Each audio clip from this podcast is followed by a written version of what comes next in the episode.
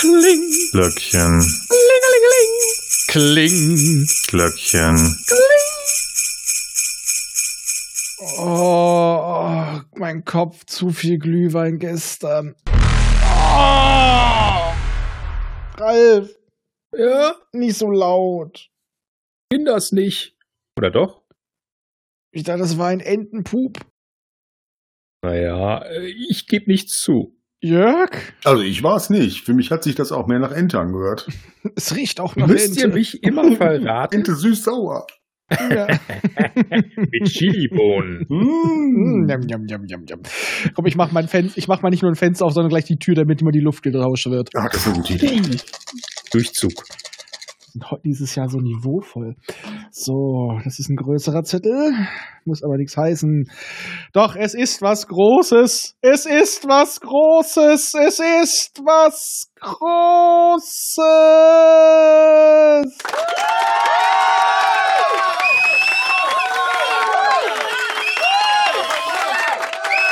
Danke, danke.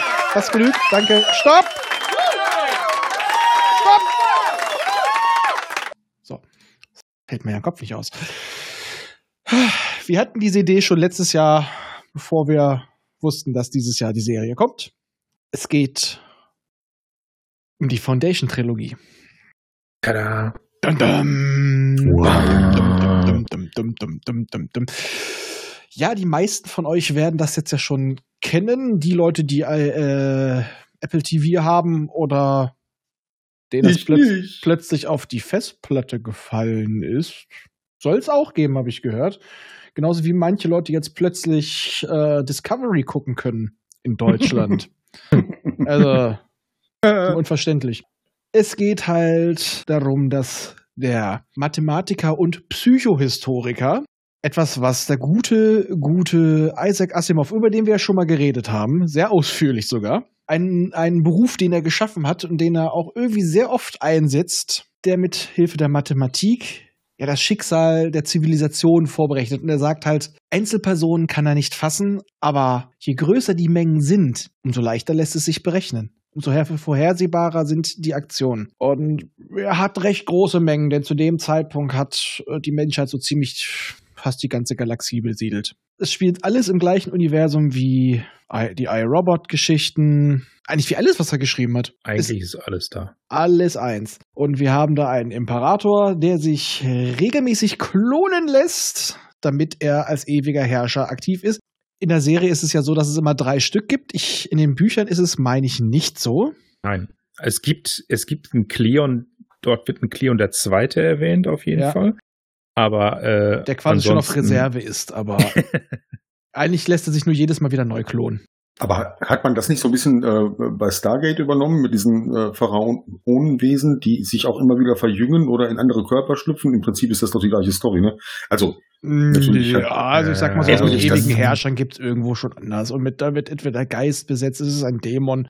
Das ist ein alter Ja. Ist ein alter Hut, ja. Und Harry Seldon sagt halt voraus, dass das Imperium untergehen wird und danach eine lange, lange Zeit der Barbarei folgen wird und das fast das ganze Wissen verloren geht. Sein Plan ist, durch die Gründung einer Foundation das Wissen zu retten und damit das dunkle Zeitalter auf tausend Jahre zu verkürzen. Also ich beziehe mich jetzt halt auf die Romane. Die Serie ist ja gerade mit der ersten Staffel fertig. Die Bücher sind deutlich weitergekommen. Und der Mann ist äh, ein Pfiffikus, was in der Serie relativ schnell rauskam. Im Buch, er setzt nicht nur auf ein Pferd. Er baut noch eine zweite Foundation auf, die quasi noch als Kontrollmechanismus fungiert. Und wir begleiten halt in den drei Romanen die ersten 500 Jahre. Ein großer Störfaktor ist dabei, soweit greife ich schon voraus, es taucht ein Wesen auf, ein Mutant, der sehr, sehr mächtig ist und auch Leute quasi unter seinen Willen ziehen kann. Und das ist etwas, was Harry Selden nicht berechnen konnte. Seine Berechnungen beziehen sich darauf, dass er große Menschenmassen hat. Einzelne besonders mächtige Individuen, die kann er nicht mit einbeziehen. Die sind ein Chaosfaktor. Und ab da beginnt dann sein, sein Plan regelrecht zu brechen, zu bröckeln. Wenn, wenn da nicht etwas wäre, was er schon vor, also er hat es gewissermaßen schon vorhergesehen, ne? Naja, er hat quasi noch Sicherungsmechanismen eingebaut. Er hat was eingebaut. Und es genau. müssen größere Opfer gebracht werden. ich kann nur so weit gehen, nach am äh, Ende der Originaltrilogie sind wir noch nicht am Ende der tausend Jahre angekommen. Allerdings hat man am Ende wieder eine gewisse Chance. Der große Unterschied zur Serie ist, so kann ich schon mal sagen, die Serie ist, ja, mein Gott, da geht es auch mehr um die Individuen, um die Personen. Es ist halt klassisch verdaubar. Was bei Asimov meistens ist, dass er, ähm, gerade bei solchen großen Geschichten, er, also diese ganze Geschichte, da ist das Interessante, das Konzept. Die Charaktere ziehen es nicht so gut mit. Also es ist nicht hier sowas wie bei äh, beim 200 Jahre Mann oder ähnlichen. Es geht wirklich um das Konzept, um das groß, den großen Überbau. Und da stehen dann die die Charaktere ein bisschen hinten an, also so wie bei den alten Stephen Baxter Romanen oder ähnlichen oder Arthur C. Clarke. Ja, die Namen es ist im Grunde, im Grunde genommen eine gewisse Form von negativem Name Dropping. In der Serie werden die Figuren wesentlich mehr ausgeführt, in den Büchern nur ganz kurz angesprochen werden im Endeffekt dienen sie dort nur, um den großen Plan weiterzubringen. Genau. Trotzdem schafft er es, dass die Geschichte äh, interessant ist, weil die Konzepte, die er da spinnt, wie gut die durchdacht sind, aus damaliger Sicht. Also heutzutage äh, kann man das alles sehr anzweifeln. Aber trotzdem, es sind faszinierende Gedankenspiele und das macht den Spaß aus. Aber deswegen mag ich halt auch die Serie, weil sie einiges anders angeht und dadurch halt auch diesen ganzen Stoff verfilmbar gemacht hat. Also hätte man es wirklich komplett werketreu verfilmt, es wäre für eine Serie einfach zu dröge gewesen. Ja, das wäre nur eine Auflistung. Also zumindest der erste Band wäre fast nur eine Auflistung mhm. gewesen mit kurzen Lichtblitzen sozusagen nur in die Historie. Das hätte nicht wirklich was gebracht. Das ist schon ganz okay, dass sie das so gemacht haben. Ja. Und ich meine, man muss ja natürlich auch für so eine, für die Mattscheibe muss man das Ganze ja auch interessant machen, damit man auch am Ball bleibt. Und deswegen, ja, dass man sich da auf, auf Charaktere dann versteift, Identifikationsfiguren hat, die, wo man dann auch wieder in die nächste Folge reinkommt.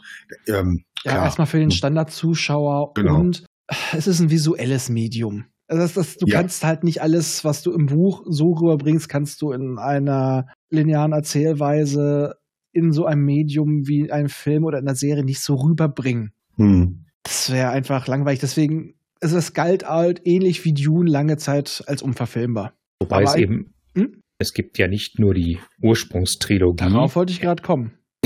Okay, dann tu's. es gibt quasi noch eine, die nachgeschrieben wurde, die die Vorgeschichte erzählt. Dann wurde er auch noch genötigt, zwei weitere Bücher zu schreiben. Auf Druck der Fans, er wollte es eigentlich nicht. Und äh, die hat er bis zu seinem Tod hat er das auch nicht zu Ende geschrieben. Seine Frau sagte in der Biografie über darüber, ihm sind einfach irgendwann die Ideen ausgegangen. Schlicht und ergreifend. Ja, gut, das passiert, ne? Aber ja. es haben andere Leute haben es äh, weitergeführt. Also im Grunde genommen hat er das Ganze zum Abschluss gebracht in einem großen Bogen und auch die Foundation zum Abschluss gebracht, äh, dass da wirklich äh, ein Ende gesetzt wurde. Ja, aber im Endeffekt, er baut immer noch genügend Hintertürchen ja. ein, dass du wieder Fragen hast.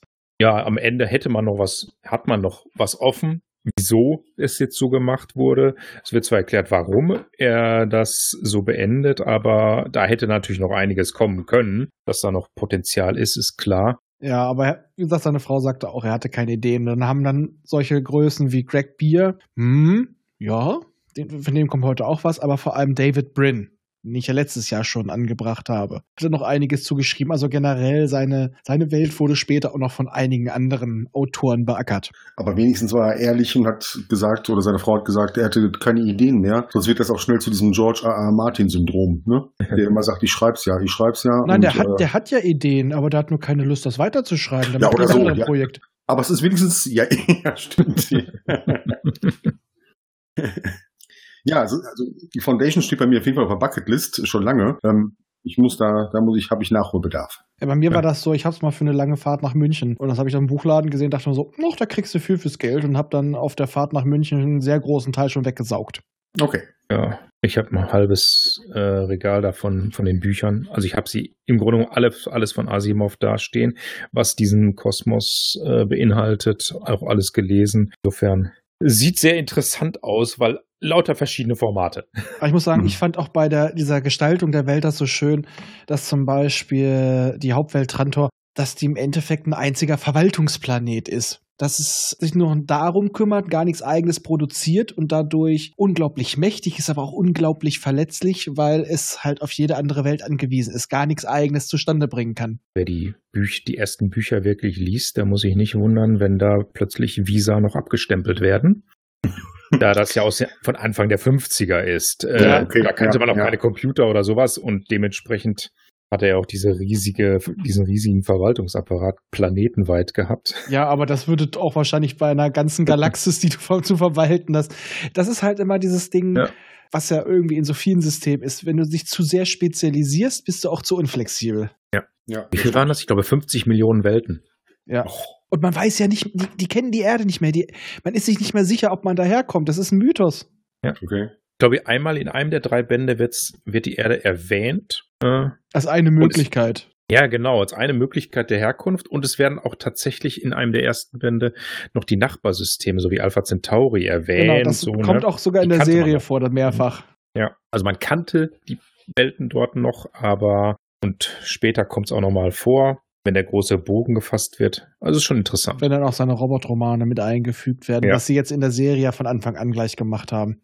Ja. Da haben sie so, die haben Sachen, die später erst gekommen sind, dann galant gleich mit eingeführt. Also von ja, daher. Das ist auch gut so. Die Serie jo. gefällt mir da schon sehr gut. Wenn, solltet ihr nicht iTunes haben, die Serie wird halt auch noch in physischer Form kommen. Besorgt sie euch, sie ist wirklich gut und es lohnt sich auch, wenn man die Serie erst, naja, okay, da, da, da kann man sich gleich ein bisschen was spoilern, aber es hat beides fast für sich. Also man kann die Serie sehen und das Buch lesen oder die Bücher und man hat bei beiden was. Es gibt genügend Unterschiede in der Serie, so dass einige Charaktere mehr oder weniger unsterblich gemacht werden, damit man eine durch, ein paar durchgehende Charaktere hat.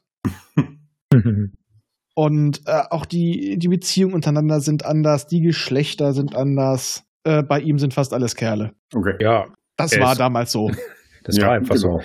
Die erste, es dauert, glaube ich, bis fast zum Ende des ersten Romans, bis überhaupt mal eine Frau erwähnt wird. Ja. Ansonsten gibt es die überhaupt nicht, aber das ist sei der, der Zeit geschuldet. Ich wollte gerade sagen, ja. Ist nicht mehr zeitgemäß Weil das so. schon ist, ja. Mhm. Ja, okay. Später wird's mehr. Später wird's mehr in den späteren Romanen. Ja, aber wir werden okay. auf jeden Fall, auch das haben wir schon damals festgelegt, wir werden die Romane nochmal ausführlich besprechen. Die Trilogie jedenfalls. Also Asimov wird eh noch ein paar Mal auftauchen. Dann werden wir uns dem nochmal richtig widmen. Das ist jetzt auch nur ein kleiner Appetitmacher. Und äh, deswegen trete ich jetzt aus wie ein Muli und drehe das Mikrofon um. So. Tschüss. Ciao. Tschüss.